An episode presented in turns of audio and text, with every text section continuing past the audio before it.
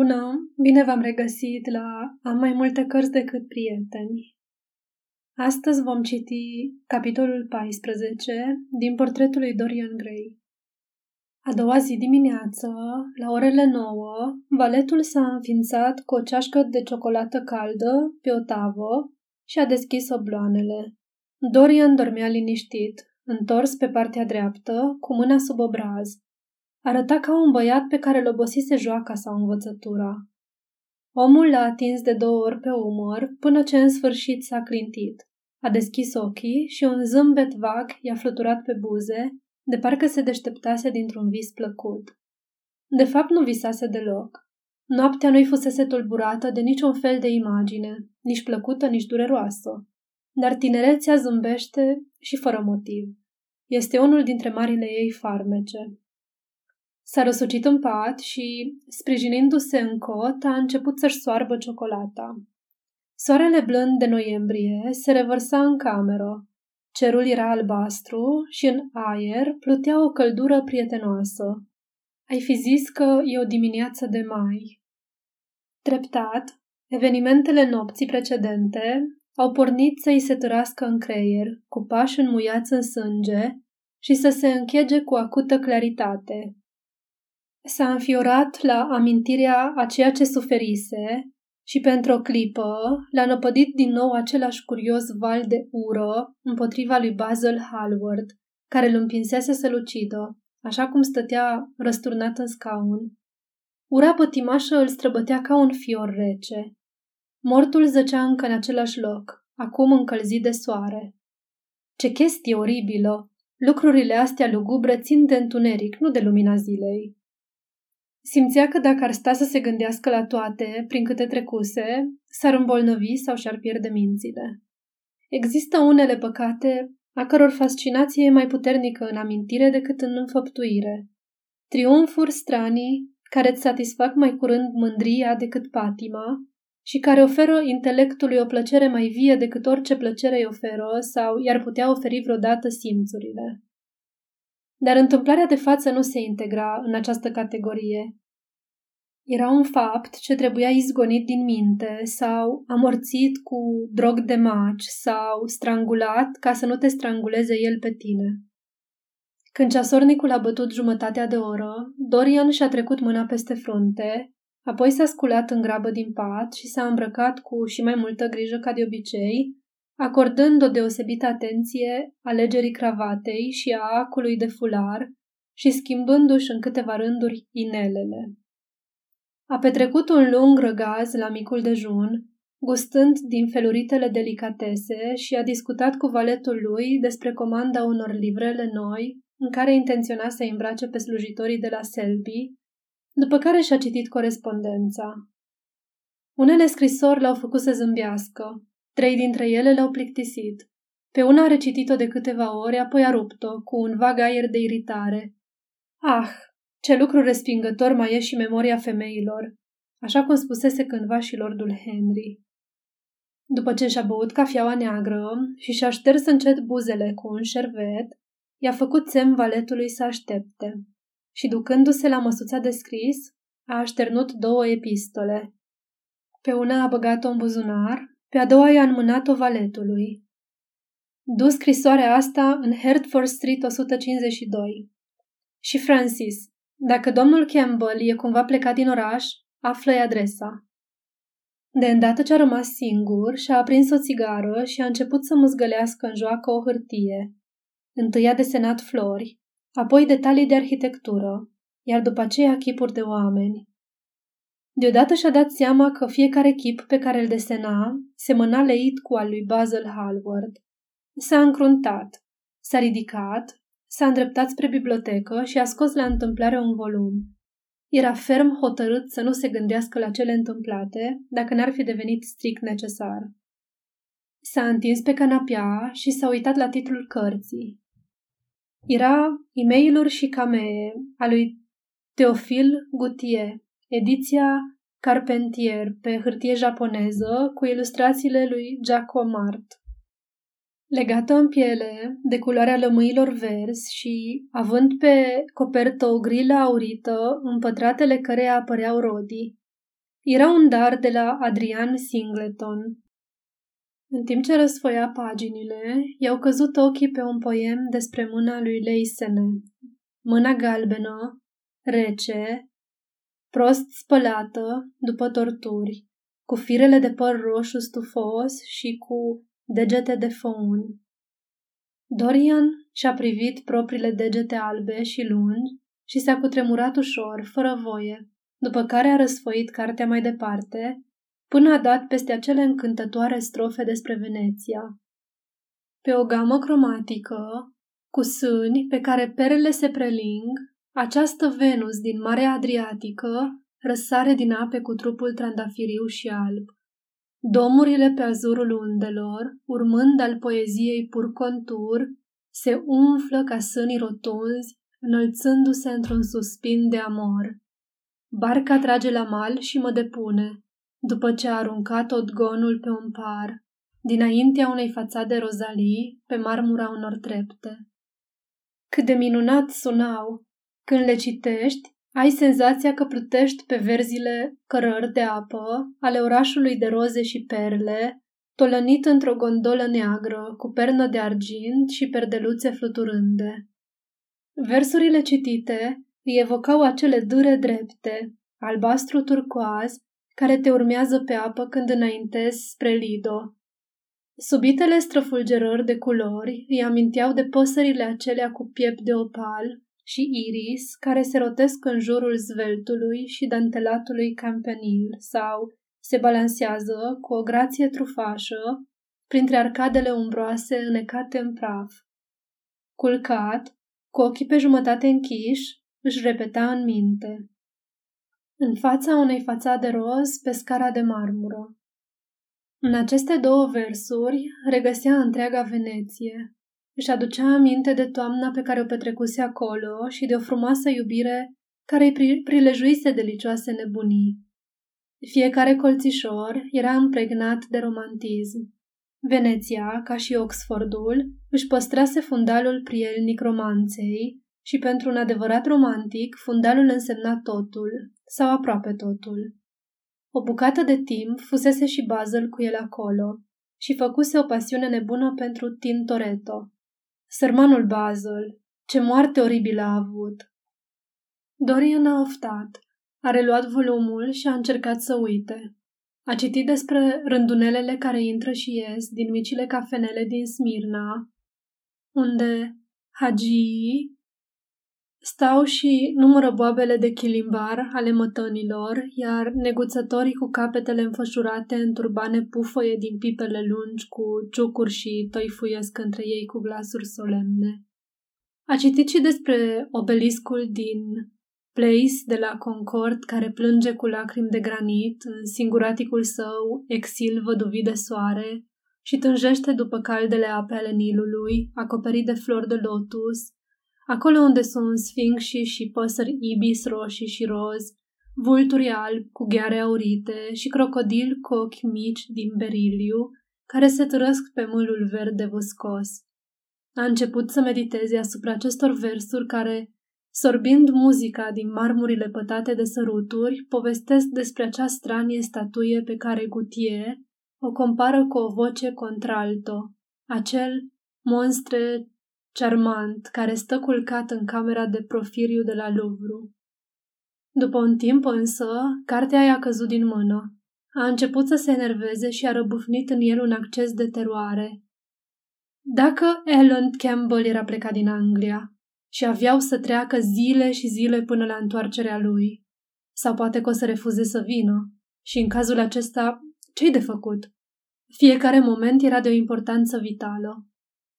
Fuseseră cândva buni prieteni, în urmă cu cinci ani, ba chiar inseparabili. Pe urmă prietenia lor încetase brusc. Acum, când se întâlnea în societate, nu mai Dorian Gray zâmbea. Helen niciodată. Era un tânăr extrem de competent, deși nu aprecia arta, și firavul simț al frumosului și al poeziei pe care le avea, îl datora în întregime lui Dorian. Pasiunea lui dominantă era știința. La Cambridge petrecuse multă vreme lucrând în laborator și obținuse la absolvire o înaltă calificare și o înaltă distinție la științele naturii. Într-adevăr, era și acum devotat studiului chimiei și avea un laborator propriu în care obișnuia să se închidă întreaga zi, spre marea mâhnire a mamei lui, care jinduise să-l vadă parlamentar și care avea o vagă idee cum că un chimist e o persoană care prescrie rețete. Era totodată și un excelent muzician și cânta și la vioară și la pian, mai bine decât majoritatea amatorilor. De fapt, muzica i adusese împreună pe el și pe Dorian Gray. Muzica și acea inefabilă atracție pe care o exercita Dorian ori de câte ori voia sau, adeseori, chiar în mod inconștient. S-au întâlnit la Lady Berkshire în seara în care Anton Rubinstein a concertat acolo. După aceea au fost văzuți frecvent împreună la operă sau oriunde era vorba de muzică bună. Prietenia lor intimă s-a întins pe un interval de vreo 18 luni. Campbell era de găsit întotdeauna sau la Selby Royal sau în Grosvenor Square. Pentru el, ca și pentru mulți alții, Dorian Gray întruchipa tot ce splendid și fascinant în viață. Dacă s-a produs sau nu o ceartă între ei, nimeni nu a știut. Dar pe neașteptate s-a observat că cei doi abia dacă își vorbeau când se întâlneau și că tânărul Campbell pleca repede de la orice petrecere la care era prezent și Dorian Gray. De altfel, se și schimbase. Părea uneori ciudat de melancolic. S-ar fi zis că aproape nu-i mai plăcea să asculte muzică și refuza să cânte când era solicitat, sub pretextul că Munca lui științifică îl absorbea într-atât încât nu mai avea timp să exerseze. Ceea ce era adevărat, pe zi ce trece, era tot mai interesat de biologie și a apărut odată sau de două ori numele în publicațiile științifice în legătură cu unele experiențe bizare. Acesta era omul pe care l-aștepta Dorian Gray. Se uita la ceas din secundă în secundă. Pe măsură ce se scurgeau minutele, devenea tot mai agitat. În cele din urmă s-a ridicat și a început să se învârtească în sus și în jos, prin cameră, ca o frumoasă vietate întemnițată într-o cușcă. Se foia cu pași mari. Mâinile îi erau curios de reci. Suspansul devenise de nesuportat. I se părea că timpul se târăște cu picioarele de plumb, pe când el era purtat de un vânt colțos spre muchia adințată a unei râpe întunecate. Știa bine ce l-așteaptă acolo. Vedea totul în fața ochilor și, dârdâind și-a strivit cu mâini umede, ploapele care l-ardeau, de parcă ar fi vrut să-și smulgă din creier simțul văzului, după care și-ar fi înfipt îndărât pupilele în cavitățile lor. Dar era în zadar. Creierul se nutrea din propria lui hrană, iar imaginația, căreia teroarea îi dădea dimensiuni grotești, smucită și distorsionată de durere ca o ființă vie, țopăia ca o marionetă zănatică pe o scenă și rânja printre măștile care se holbau în jurul ei. Și apoi, brusc, timpul a încremenit pentru el.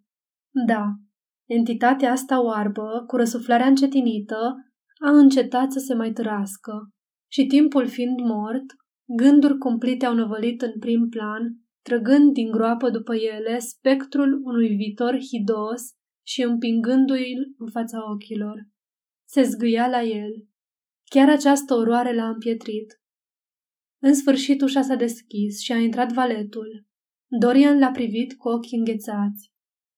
Domnul Campbell, domnule, a anunțat omul. Un suspin de ușurare i-a scăpat printre buzele pârjolite și culoarea i-a revenit în obraj. Poftește-l imediat, Francis. Simțea că redevenise el însuși. Accesul la lașitate se volatizase. Valetul s-a înclinat și s-a retras. După câteva minute, a intrat Ellen Campbell, foarte solemn și cam palid, paloarea fiindu-i intensificată de părul și sprâncenele negre ca pana corbului. Ellen, ce drăguț din partea ta, îți mulțumesc că ai venit. Hotărâsem să nu mai calc niciodată în casa ta, Gray, dar mi-ai scris că e o chestiune de viață și de moarte. Avea o voce dură și rece. Vorbea cu o încetineală deliberată. Privirea fermă, iscoditoare, cu care l-a măsurat pe Dorian, avea o undă de dispreț. Își ținea mâinile în buzunarele paltonului de Astrahan și părea să nu fi observat gestul cu care fusese întâmpinat. Da, Ellen, e o chestiune de viață și de moarte și nu privește o singură persoană. Ia loc. Campbell s-a așezat pe un scaun de lângă masă și Dorian s-a plasat în fața lui. Privirile li s-au întâlnit. În ochii lui Dorian lucea o milă infinită. Știa că urmează să-i ceară ceva îngrozitor. Ellen, într-o cameră încuiată de la ultimul etaj al acestei case, o cameră la care nu are acces nimeni în afară de mine, un om mort șade la o masă. E mort de zece ore. Nu trebuie sălta și nu te uita la mine în felul ăsta. Cine e omul, de ce a murit și cum a murit sunt chestiuni care nu te privesc. Tu n-ai de făcut decât următorul lucru. Oprește-te, Grey. Nu vreau să mai aflu nimic. Nu mă interesează dacă ceea ce mi-ai spus e adevărat sau nu e adevărat. Refuz categoric să fiu amestecat în viața ta. Păstrează-ți pentru tine odioasele tale secrete, nu mă interesează. Ellen, va trebui să te intereseze. Cel de acum va trebui să te intereseze. Îmi pare foarte rău pentru tine, Ellen, dar n-ai încotro. Ești singurul om care mă poate salva. Sunt nevoit să apelez la tine, nu am de ales. Ellen, tu ești un om de știință. Te pricep la chimie și la lucruri de genul ăsta. Ai realizat diverse experiențe. N-ai de făcut decât să distrugi lucrul acela de sus, să-l distrugi astfel încât să nu mai rămână urmă din el. Nimeni nu a văzut-o pe persoana respectivă intrând în casa mea. De fapt, în momentul de față, se presupune că ar fi la Paris. Luni de zile nu îi se va observa lipsa.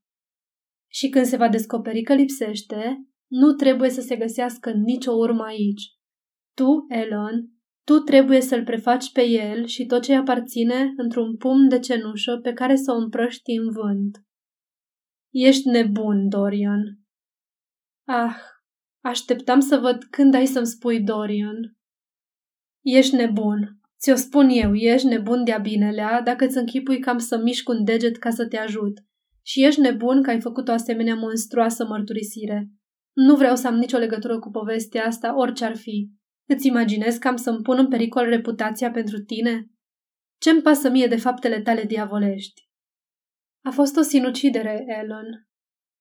Îmi pare bine, dar cine l-a împins la sinucidere? Presupun că tu. Așadar, refuz să faci lucrul ăsta pentru mine. Bineînțeles că refuz. Nu vreau să am nimic de a face cu treaba asta. Nu-mi pasă de rușinea care te așteaptă pe tine. O meriți cu prisosință. Nu o să regret dacă o să te văd căzut în disgrație, disgrațiat în mod public. Cum îndrăznești să-mi cer mie, mie dintre toți oamenii din lume, să mă amestec în grozăvia asta? Aș fi crezut că te pricep mai bine la oameni. Prietenul tău, Lordul Henry Wotton, nu te-a învățat prea multă psihologie, indiferent de ce altceva te-a învățat. Nimic nu m-ar putea convinge să fac un pas ca să te ajut.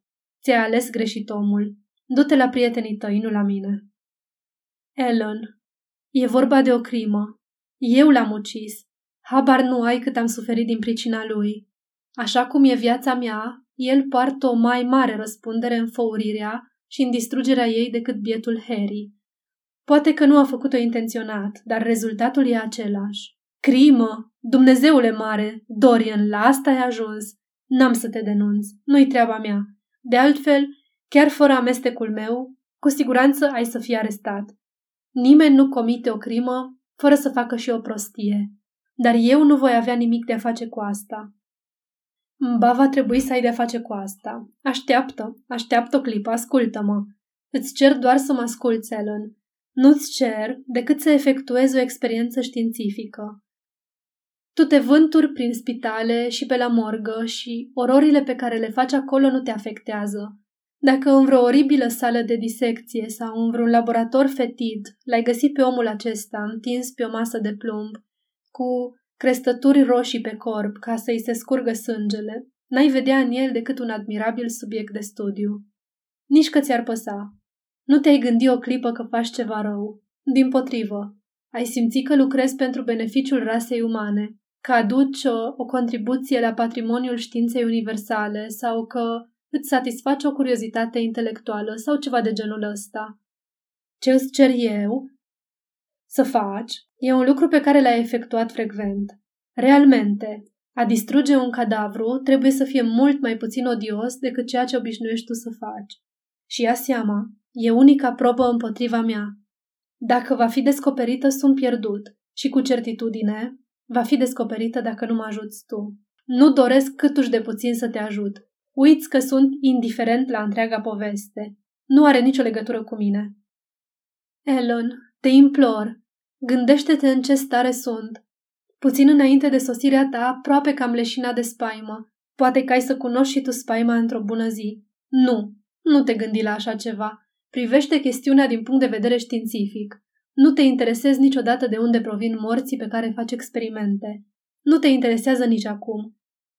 Și așa ți-am spus prea multe. Te conjur să o faci. Am fost cândva prieteni, Ellen. Nu vorbi de vremurile acelea, Dorian. Au murit.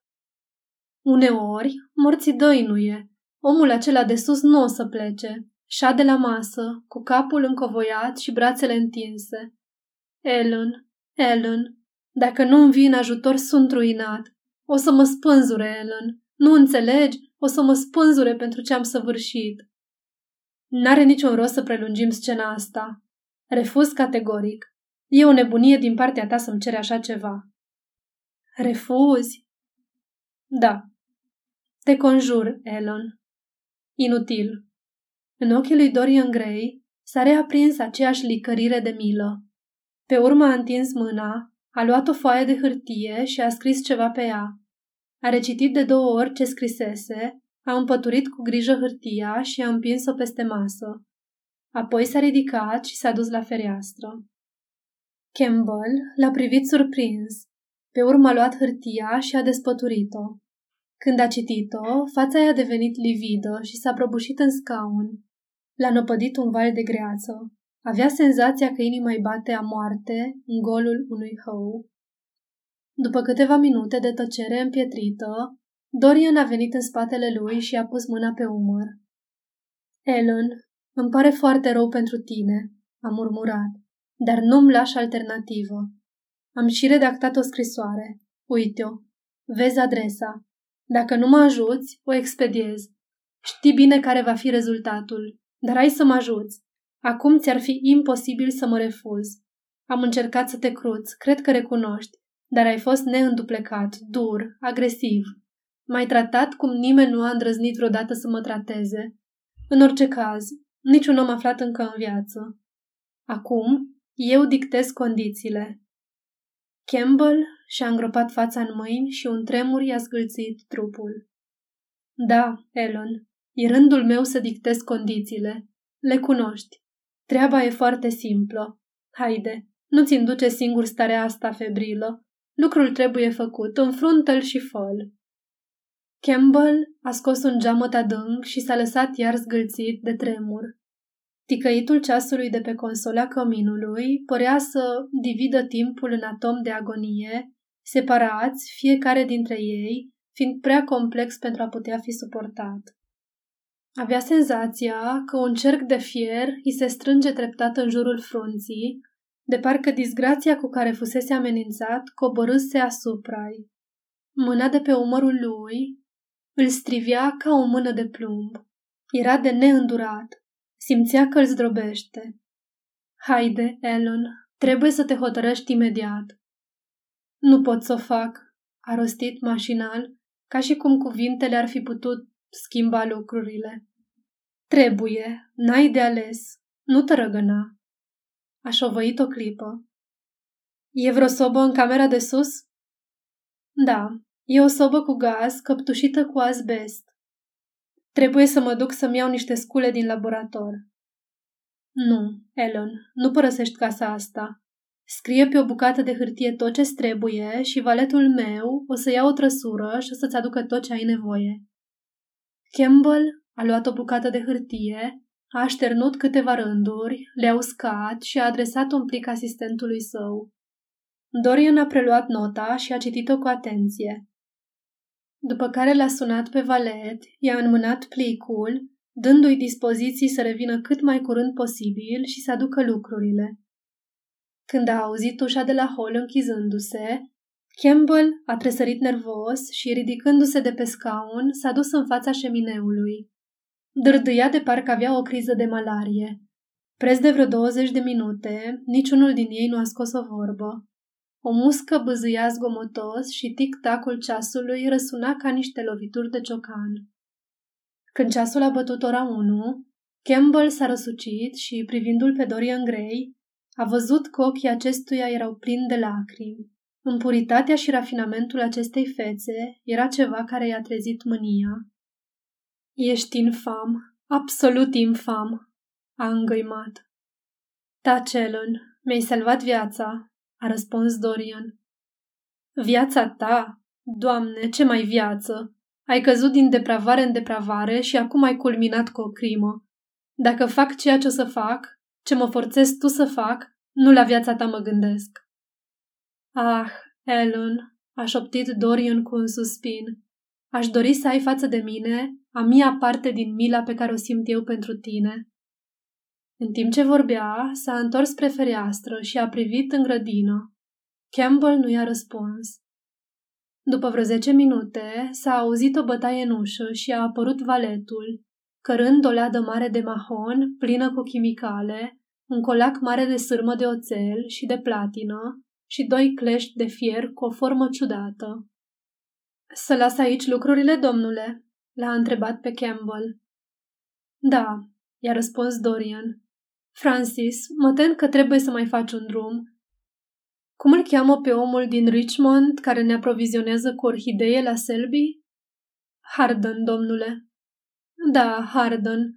Trebuie să te duci de îndată la Richmond, să-l vezi pe Harden personal și să îi cer să ne trimită de două ori mai multe orhidee decât i-am comandat și să fie cât mai puține albe. De fapt, nu vreau albe deloc. E o zi frumoasă, Francis, și Richmond e un loc foarte plăcut. Altminter nu te-aș trimite până acolo. Nicio problemă, domnule. La ce oră să mă întorc? Dorian s-a uitat la Campbell. Ellen, cât timp o să-ți ia experiența? Le-a întrebat pe un ton calm, indiferent. Prezența în cameră a unei a treia persoane părea să-i dea un curaj extraordinar. Campbell s-a încruntat și și-a mușcat buzele. Vreo cinci ore. Atunci, Francis, va fi destul timp dacă te întorci pe la șapte și jumătate. Sau, stai puțin, pregătește-mi lucrurile de îmbrăcat și poți să-ți iei seară liberă. Nu cinez acasă, așa că nu o să am nevoie de dumneata. Mulțumesc, domnule, a răspuns omul ieșind din cameră. Și acum, Ellen, nu avem niciun moment de pierdut. Ce grea e lada asta. Ți-o duc eu. Tu ia celelalte lucruri.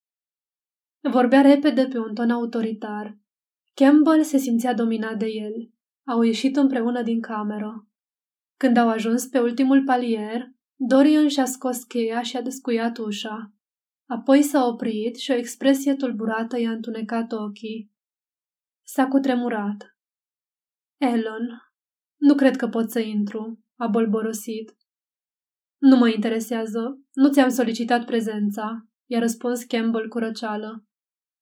Dorian a deschis ușa pe jumătate. În acel moment a zărit chipul din tablou, lizindu-se batjocoritor în lumina soarelui.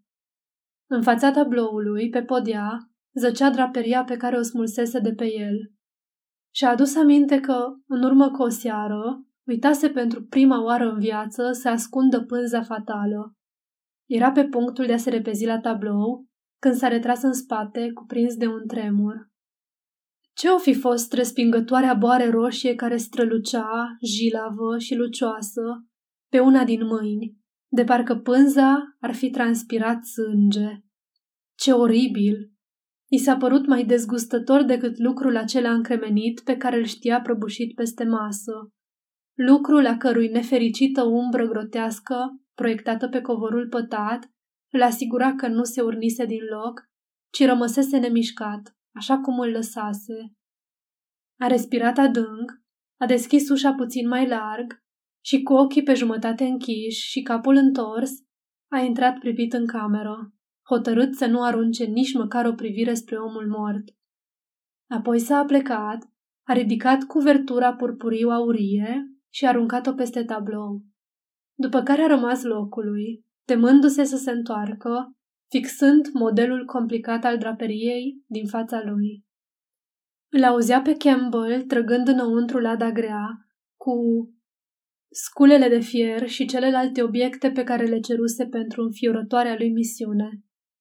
Se întreba dacă Ellen și Basil Hallward se cunoscuseră vreodată și dacă da, ce gândiseră oare unul despre celălalt. Acum lasă-mă singur, a rostit cu o voce severă din spatele lui.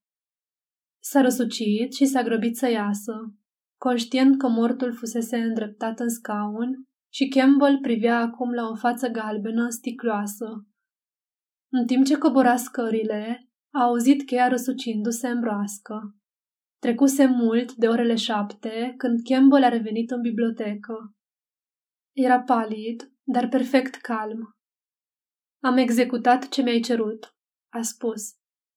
Și acum, bun rămas, fie să nu ne mai vedem niciodată. Ellen, m-ai salvat de la pierzanie. E ceva ce nu voi putea să uit, i-a răspuns Dorian cu simplitate. De îndată ce Campbell a plecat, Dorian s-a repezit sus. În cameră plutea un miros îngrozitor de acid nitric, dar ceea ce zăcuse a plecat peste masă pierise cu desăvârșire.